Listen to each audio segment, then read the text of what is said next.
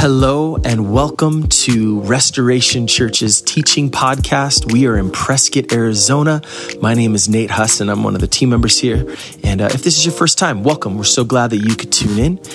And yeah, if you'd like to connect with us or learn more, jump over to restorationaz.org.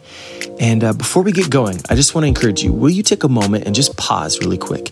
Every week, um, at the end of the teaching, we always participate in communion. And so I would love for you to go grab uh, a small glass of grape juice, or if you don't have grape juice, just a glass of juice. If you don't have that, if you just have water, that's okay. Um, it's all about remembrance. And so grab that, uh, a small little piece of bread or a cracker, something that you have, and join us as we participate in communion at the end. And so we feel like there's no greater application at the end of listening to God's word than allowing the Spirit to unify us through communion and remembering what Jesus has done for us. So take a moment, pause, go grab that. Now that you're back, will you please take a moment just to grab your Bible and we are going to dive in together. You guys, if you have your Bible, I'd love for you to turn to Exodus and go to chapter 17. Exodus chapter 17, uh, second book in your Bible. If you're not real familiar, just go to the beginning and uh, you'll find this book of Exodus. We just uh, had the opportunity this summer to. Um, spend a little time studying kind of the character and nature of God and some quality and characteristics about Him. But kind of as, as part of that, I found myself studying more about Moses. And um, as just a standalone for today, it's just really where the Lord led me in His Word uh, to take a look at this passage. So, Exodus chapter 17. What, what I've kind of discovered, and I'm wondering if you have too, is that my soul is incredibly thirsty or, or needy. You know, our, our bodies need things, um, but so do our hearts and our souls. And uh, you probably have a season where you're aware of just how thirsty or needy your soul is. Um, there's times where it's more thirsty or needy than others, uh, but, but we all have those seasons uh, in a spiritual sense, all of us are wired to have this inner person, the inner us, our heart and our soul, uh, met, met with Jesus. That his spirit was meant to indwell us and fill us up to overflowing, and he and he alone can do something in our hearts and in our souls that no one or no thing else can do. But our hearts and our souls are thirsty. What, what complicates it as well is that not only are hearts and souls thirsty, but they're often open to attack. In the recovery community, maybe if you've been a part of that or you're familiar with it at all, they have an acronym HALT, H A L T, that describe four positions in life, moments in life where we find ourselves more open to attack than others, uh, in particularly spiritually. Uh, H A L T, hungry, angry, lonely, and tired. That, that when you and I find ourselves hungry, I mean, physically, maybe our bodies aren't as healthy as maybe they should be, we, we can be prone to uh, attack uh, trying to fill up what our body seems to be lacking in other ways. Angry, you get angry or you get lonely. Maybe you're finding yourself in a position where emotionally your, your, yourself isn't functioning as it should. And you just don't want to feel angry or lonely anymore. So we're open to the enemy to swoop in and take advantage of a moment where we're hungry, we're angry, we're lonely, or tired sometimes plain old fashioned exhaustion that's caused by overwork or a particularly draining season of some or another, relationally, circumstantially, vocationally. That can lead to an opportunity where the enemy likes to pounce on that and attack us in a moment where we have been particularly drained. They've now added B to the end. Halt B. B is for boredom. And in a culture where we find, uh, despite the amount of work that needs to be done and things to do, we have managed to find ourselves bored. Maybe not you, but other people. And when we're bored, it's just an opportunity for our hearts and our souls to be open to attack. Spiritually speaking, I'd add two more to that list, maybe even biblically speaking. What we see an awful lot in our spiritual journey, you see in moments in Scripture, that we are open to attack in particular after a, a, a special victory that God has performed in your life. You've just had a mountaintop experience. What is often the case is then spiritual attack happens. The enemy swoops in because God has just taken some ground in your heart that the enemy doesn't care for and would very much like to take the ground that God just took. And so you might be open to attack after a particular victories. So be aware just when things are going good, spiritually speaking, or there's a major breakthrough. Watch out. Be on your guard. I can't tell you how many people I know who uh, peculiarly right after their baptism, for example, or shortly after they just got rescued by Jesus, or there's a particular maybe sin that God's rescued and freed them from that's been there for a decade. We're real susceptible then to the enemy swooping in.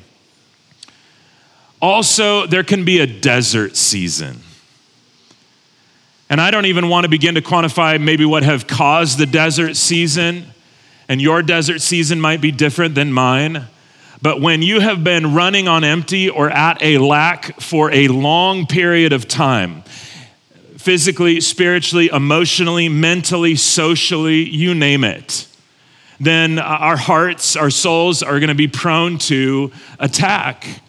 The enemy will capitalize on those moments. You even look at the, the temptation of Jesus. You see how Satan swoops in to tempt Jesus at the end of fasting? When, when he was probably not spiritually drained, but physically drained. So, I mean, we see this take place.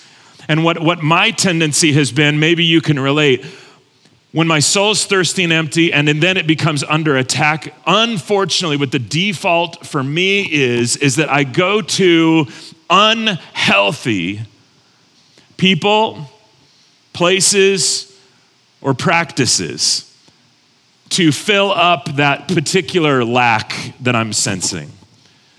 Uh, because the unhealthy people, places, and practices are so easy to access, and they're familiar, and they're a quick fix. They, they make me not feel the way I'm feeling, and so that's a, a temptation. And in this passage in Exodus that we're going to look at, we, we see an awful lot of this going on amongst the people of God, the, the Israelites, and how they're responding to it. In, in a challenging season with some legitimate issues, some legitimate lack, how did they respond? What, what did God do in their midst? Exodus chapter 17, if you take a look. Now, just for those of you, just quick, the Israelites have been held captive as slaves in Egypt for hundreds of years. God has used Moses to free God's people out of captivity. Just before this, that we're going to read, he's just got them through the Red Sea, performed a miracle. He's got them through the Red Sea. They're on their way to the promised land, but they're not there yet.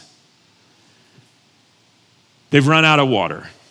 It's funny, when you're in a desert, when you're wandering in the wilderness, there's not much water available. And the reality is, Moses is probably leading not just a handful of people, not even a couple of thousand. There, there's some estimates that he's leading maybe two million people through the desert. This is no small issue. And so, water is a big deal, even if it was just you alone. But now, to find water for that many people, it's a real issue. But they find some water, but it's foul, it's disgusting, it's bitter. And God has provided for them already by making that water drinkable. Then they get hungry, and God has already provided manna and quail from heaven. And then, yet again, another need, legitimate, that they've got. Exodus chapter 17. The entire Israelite community left the wilderness of sin, which should have been their first clue. You find yourself wandering through the wilderness of sin. Run is my predominant rec- recommendation, if that's the name of the place. They came to a place next uh, according to the Lord's command. And so, interestingly, the Lord's leading them through a place, uh, a season, a journey that isn't necessarily easy. They camped at Rephidim, but there was no water for the people to drink. So the people complained to Moses Give us water to drink. See, there's a legitimate need, right? It's not that they don't have a need. You've got a whole bunch of people in the middle of the desert. Do they have a legitimate concern and a legitimate need? You bet they do. They need water. They've got a legitimate need. However, the, the way that they are responding in the midst of their need, that's what needs a little bit of work. They have a legitimate need of water, but their response is whining and complaining, blaming God and blaming Moses, and doing nothing about it. A, a better way to handle the situation could have been something like, oh my goodness, we are out of water. It's a legitimate issue. Huh, God provided for us just a couple of days ago when we had the same situation. Maybe we should turn to Him. Or, hey, Moses, I don't know if you've noticed, but we're out of water again. There's a whole bunch of us. Maybe we could be a part of the solution to helping out. But instead, they do nothing, blame God, blame Moses, just whine and complain. Then look, Moses replied to them, Why are you complaining to me? Why are you testing the Lord? You know, those are good questions. Those are good questions. Why, why, why are you complaining to me? And why are you testing the Lord? I think in a, in a subtle way, maybe not so subtle, Moses was redirecting God's people back to their own relationship with the Lord. I want to get better at that, just in my relationships with brothers and sisters in Christ. I would love as a church if we get better at that, because at some point you have been and you will be in a conversation with somebody else because you're thirsty, you're needy, you're lacking something, you're hurting. And our, our normal tendency is to go to other people and whine and complain about it. Or out of a legitimate need. It's not just whining and complaining. We are to be there for each other and mourn with those who mourn and grieve with those who grieve, uh, pour out our hearts. But what often happens is we never turn the corner back to the Lord. We get the grumbling down, we get the complaining down, we get to pour out my heart to my brother and my sister, but I never take it to the Lord. And sometimes we, we can burden the people around us, and they were never meant to really be able to carry what we're, we can listen, we can help. I'm thankful for the people that are good at kind of redirecting me to the Lord. They're there to listen, they're there to help and encourage as they can, but who also keep pointing me back to the Lord. For a while, I had an office that was close to another office where a professional Christian counselor did her work. And she was from the South and had this deep Mississippi Southern accent. And she was fiery. She, she spoke the truth. She didn't care at all. She just give it to you straight. And I was taking a little break. I walked down the hallway, I walked into her office, sat down. And immediately she goes, Pastor Ron, you sigh a lot. Sighing is a sign of resentment. What are you resentful of? Oh my goodness. I mean, what? It's like four seconds. I just sat down and sighed, and all of a sudden, I'm not resentful of anything at all. And then I went, wait a minute. I think I'm resentful of a whole bunch of stuff. I'm resentful of this, and I'm resentful of them. And she said, no, no, no, Ron, Ron. You don't have a this or a them problem, you got a God problem. Ooh. She said, How's your relationship with Jesus? And it wasn't rocket science, but just to point me back to okay, I might have got, like I'm prone to do, running on my own strength or even trying to rely too much on everybody else. And she was good at redirecting me just back to the Lord. I think Moses is kind of taking that opportunity there. Verse three, but the people thirsted there for water and grumbled against Moses. They said, Why did you ever bring us out of Egypt to kill us and our children and our livestock with thirst? You know, here they are. They've just been rescued. They've just gone through the Red Sea. They've just had God give them water and food already.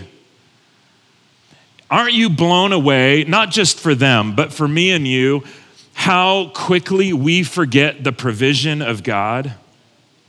How quickly we forget the deliverance of God? I mean, when He rescued me, when God saved me, that's been a long time ago now.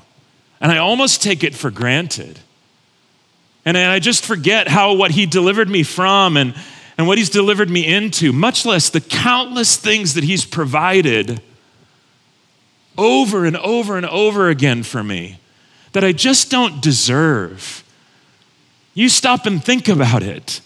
Think about all the things that God has provided. Yes, I know you could make a legitimate list of the junk and the hurts and the hardships and the trials. So could I.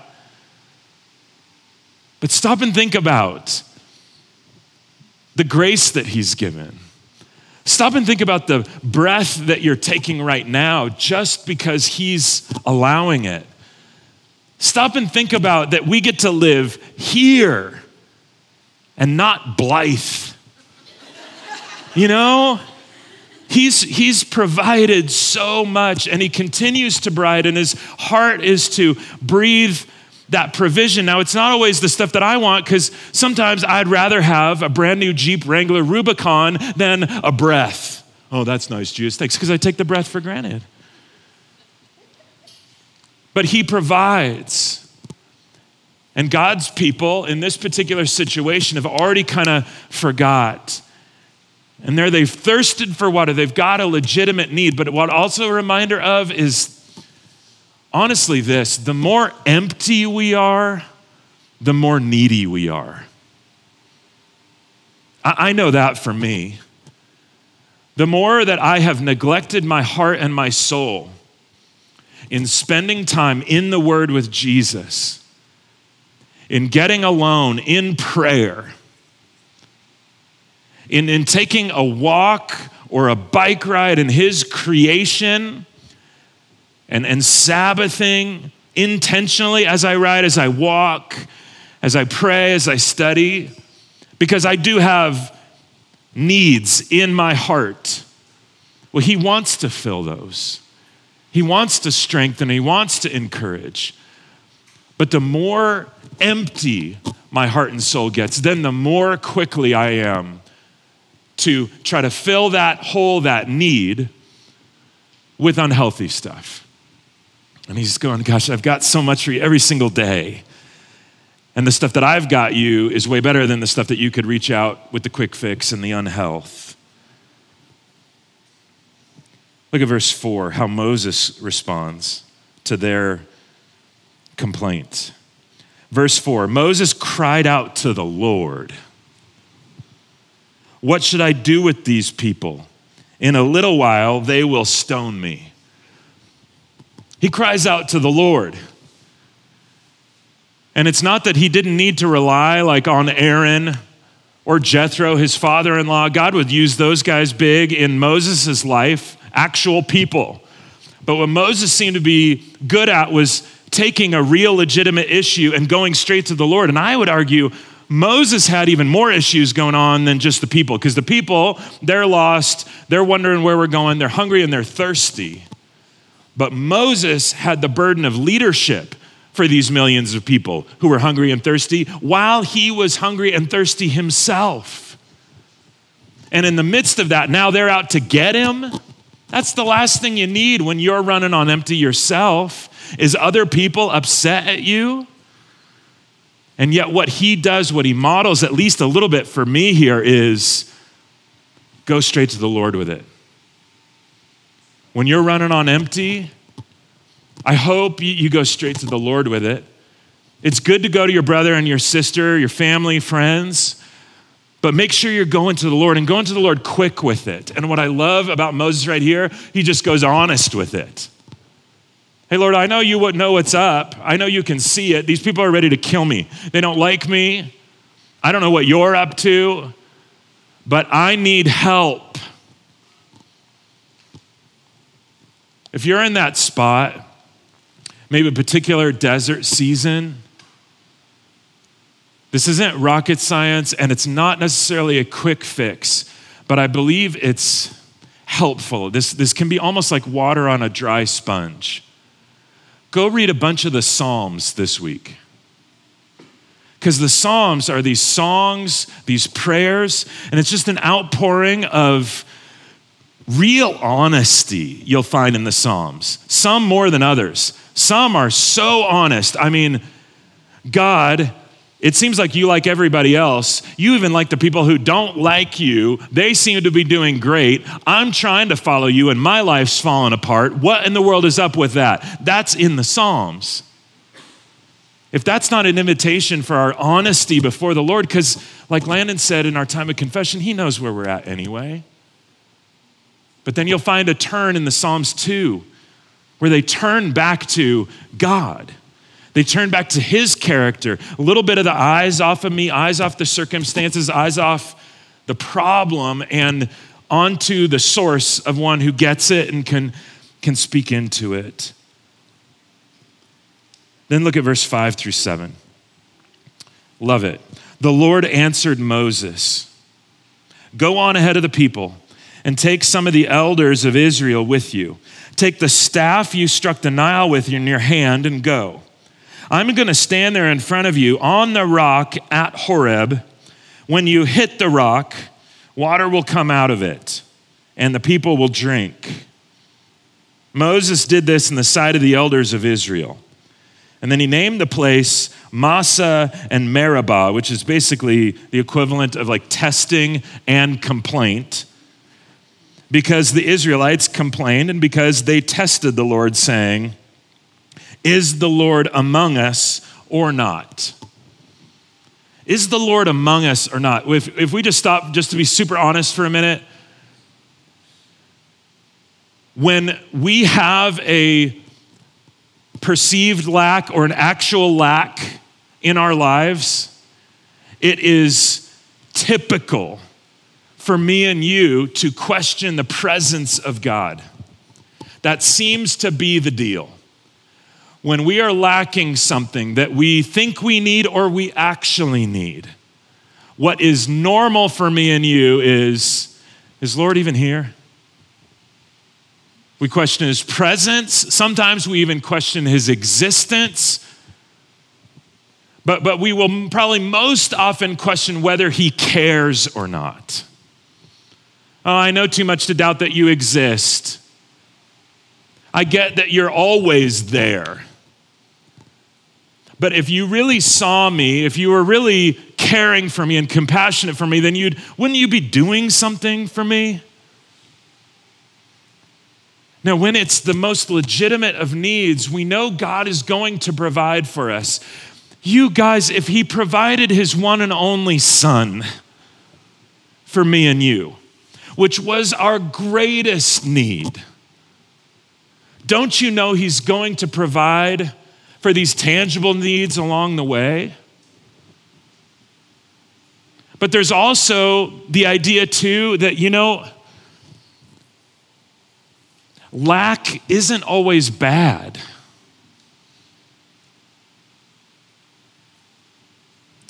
Sometimes, I mean, that, to me is kind of the opposite, really, of the American dream.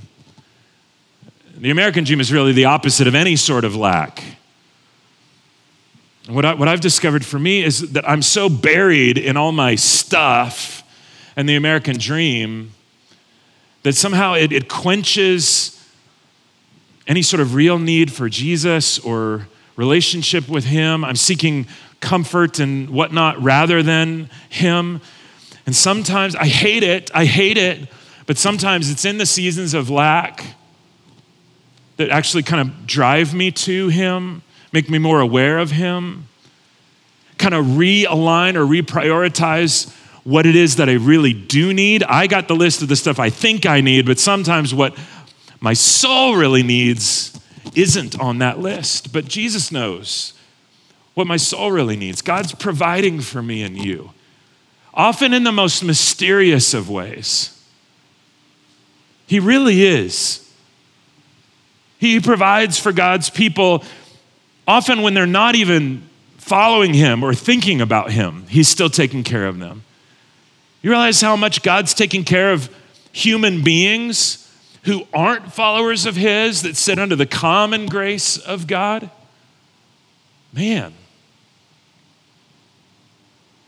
But our deepest need was Jesus. Your deepest need is Him. And He, in an actual relationship with Him, is the only thing that is really core to what is going to satisfy your heart and your soul. And that's why I love the connecting point here. You don't have to turn there unless you want to, but it won't be on the screen. I'll just read it to you. But in John chapter 7, if you, you, fast forward now all the way to the New Testament, all the way to the Gospels, John chapter 7, Jesus now doing his earthly ministry.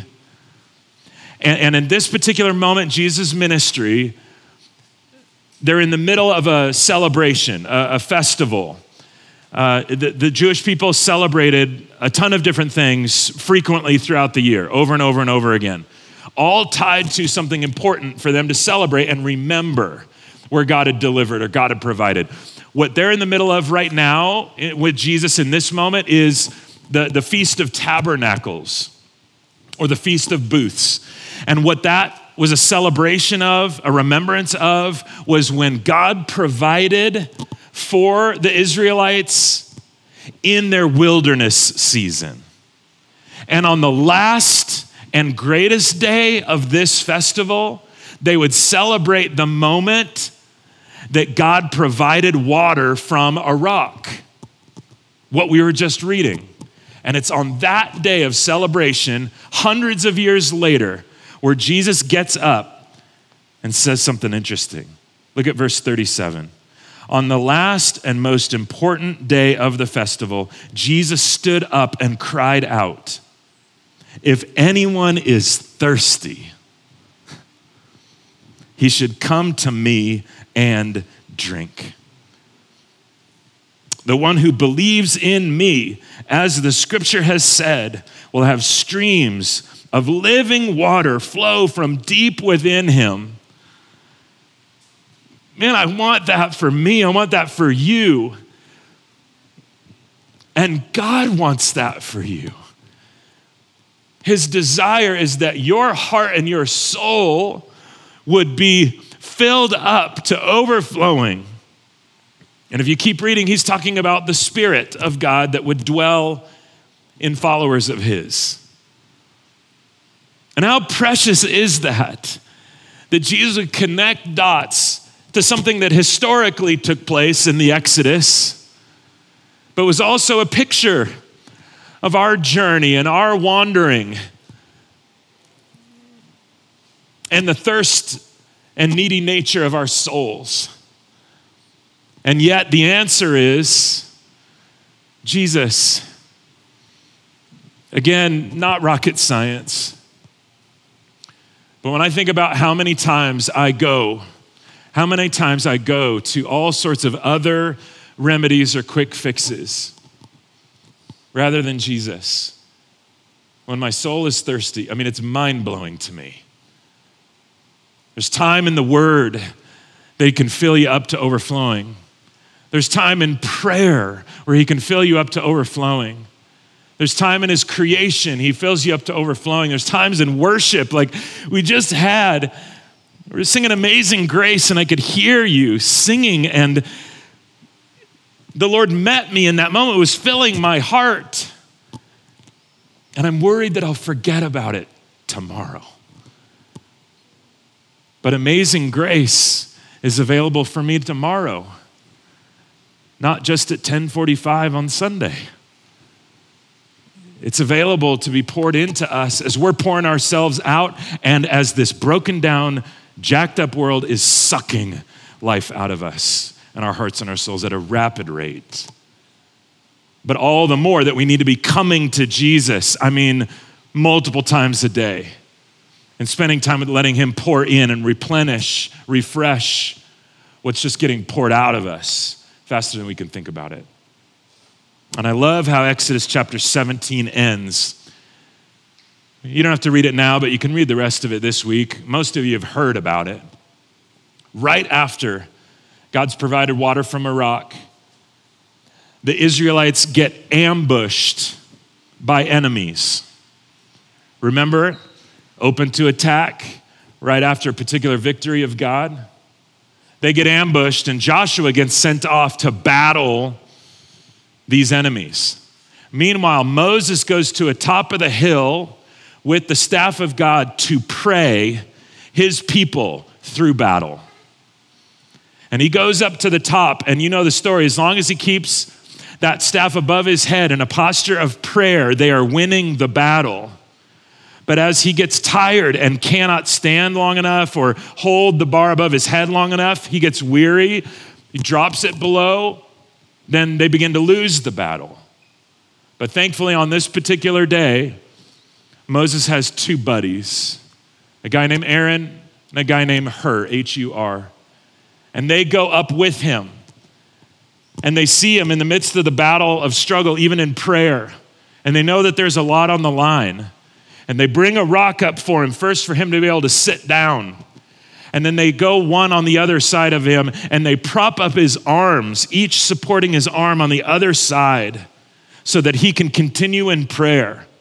And the Israelites win the battle in that posture as he's supported by his two friends. It's that reminder for me that I think Moses was one of those who was intentional about trying to pour into people, to fill people. And I think when you're a filler of people, an encourager of people, you're mindful of pouring into other people. If you're a filler of people, I believe you will have people fill you when you need it. Because Jesus is the primary source of life for me and you spiritually and otherwise. But then he's also going to use his people, brothers and sisters in Christ, to be a tangible touch or a tangible word, a tangible blessing to people around us. When they are weak, when they're lacking, when they're feeling thirsty or empty, God can use me and you to Speak a word of life to prop them up, keep them encouraged, keep them strengthened. We're just a vessel at that point through whom God begins to flood. And so I want to give us just one minute, just, uh, just, just a, a minute to be able to pray. Pray with the people that you came with. If you're next to someone who's alone, see that they're alone, they're front, behind, or whatever, and include them in to your duo or your trio or your little group. And then just pick one person to pray. I know this is awkward, but this is good. Just pick one person, and the one in your group, would you mind just praying for your group? Maybe pray a, a particular blessing from God would be on your spouse, your friend, that particular group. God knows what they each need. God knows if they're tapped out, thirsty, needy, and knows what they need. You don't need to know the details of that. But maybe just taking time, redirecting us to the Lord, and still knowing that we're His vessels. Spend just a minute or two praying for, one of you, pray for the filling, the blessing, the provision, the deliverance of the people in your group. Okay? Take a minute just to do that, and, and we'll wrap that right up, okay? Go to prayer.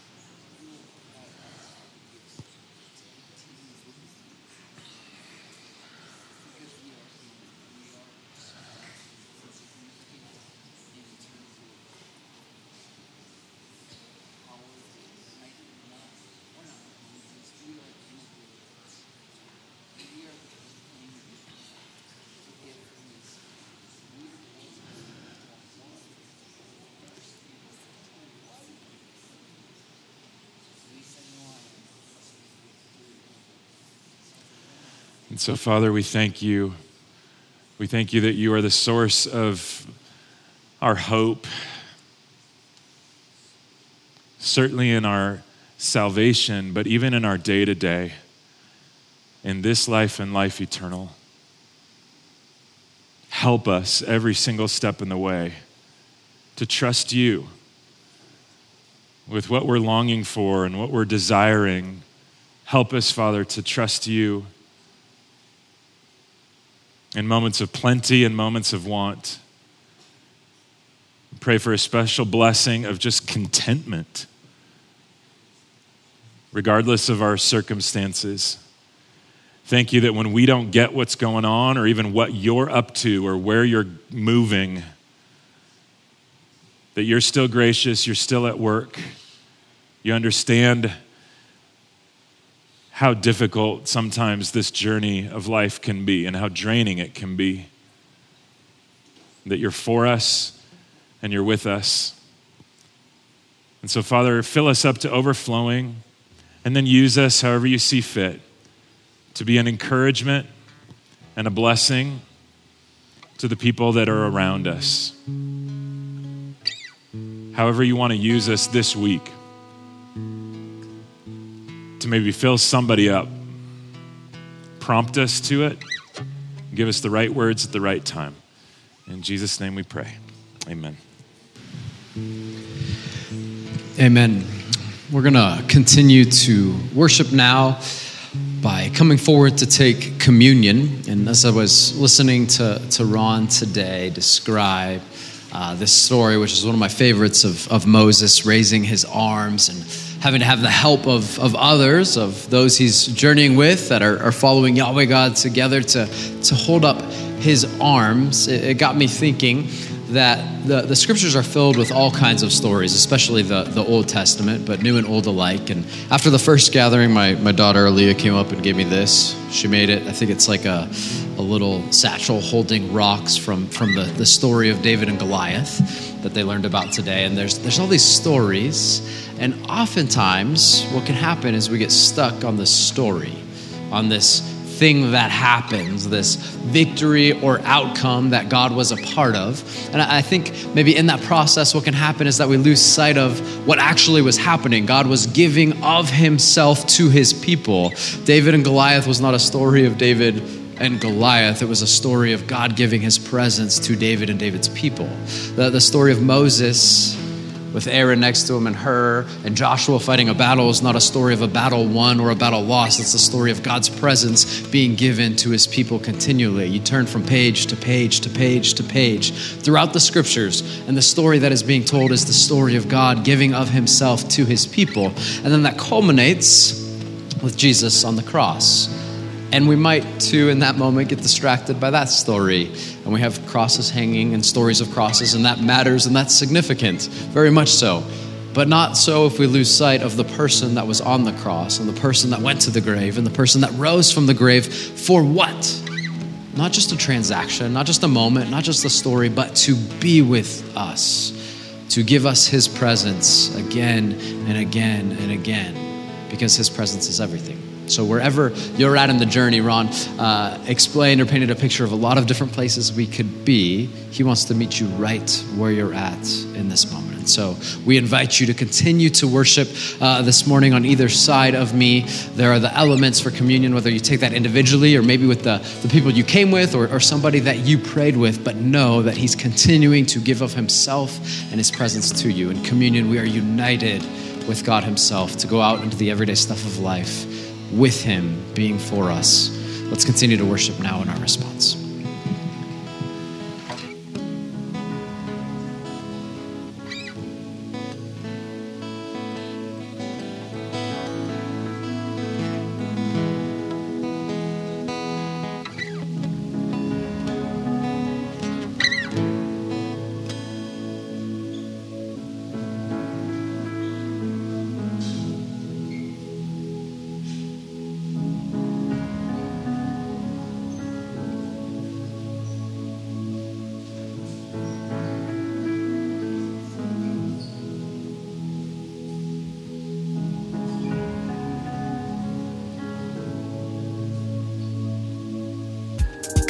Thanks so much for listening. Once again, we are Restoration Church in beautiful Prescott, Arizona. And again, my name is Nate Huss. I'm one of the team members here.